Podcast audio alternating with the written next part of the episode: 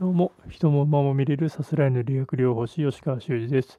2020年2月11日号をお送りしたいと思います。今日の一番大きなニュースとしては、野村克也氏の死去というニュースが、まあ、ちょうど私は電車で移動しているとこの時のスマホで知りました。まあ、正直びっくりしたというのが本音です。まあ、何を隠そう私は実はヤクルトファンでして、まあ、北海道にいた時は、まあ、ファイターズも応援してましたが、もうその前はヤクルトがファン球団でした。まあ、そのきっかけになるのは野村監督時代のヤクルトのまあ強さでしたね。当時はまあ西武対ヤクルトというその日本シリーズの熾烈な戦いであったり、まあ、セ・リーグは当時、巨人がもう大型補強、4番をすべて揃えるような、そんなお金に物を言わせた時代、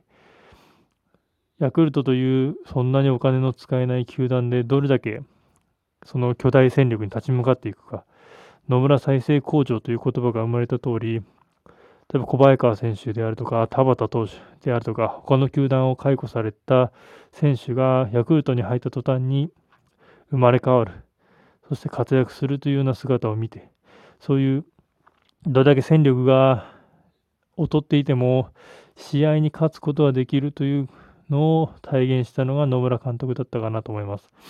当時の野球はかなり野村監督の野球は面白いと言いましょうか。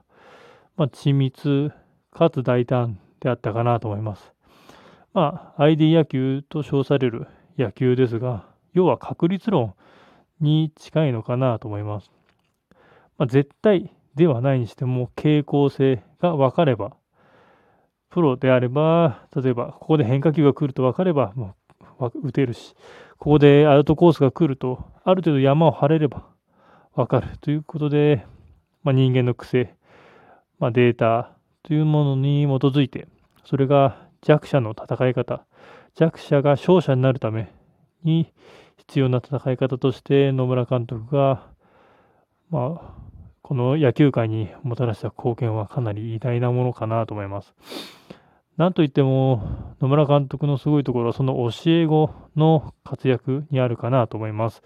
まあ、古田敦也氏も監督になりましたし、まあ、現役で言いますと、今だと辻選手、辻監督、西武の辻監督、あとは、まあ、阪神の矢野監督も、まあ、野村監督が阪神時代に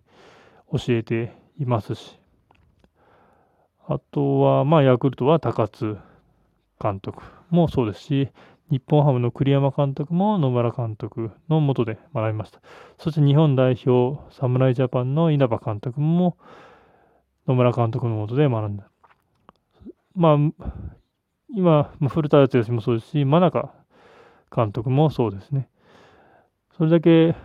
そのもとで学んだ、もとで戦った選手が監督、あるいは、ま石井和久 GM のように球団の中枢部になっている。今の野球界の中枢になっているのは野村チルドレンと言いましょうか。野村監督の教え子が多いかなと思います。これは、まあ、どうしても野村監督と比較される ONO 長島ではできなかったことかなと思ってます。まあ、現役時代は自分を月見草に例えて、長嶋監督を太陽に例え、ひまわりに例えてました。まあ、目立たない、陰陽でいう陰の存在であった野村監督でしたが、その陰の中でもどれだけ輝くものを持てるかというところを見せてくれた。本当にあの当時の野球は面白かった。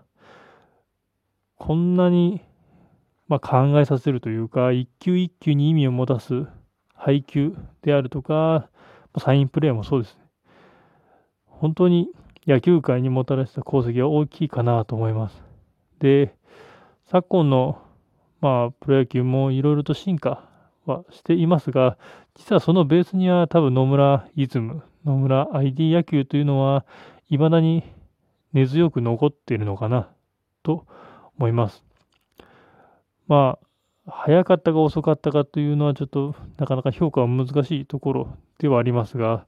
その功績に関しては、まあ、現役時代の活躍もそうですけども、監督となっても名監督であった。まあ、類まれな方だったかなと思います。本当にご冥福をお祈りたいお祈りしたいと思います。以上です。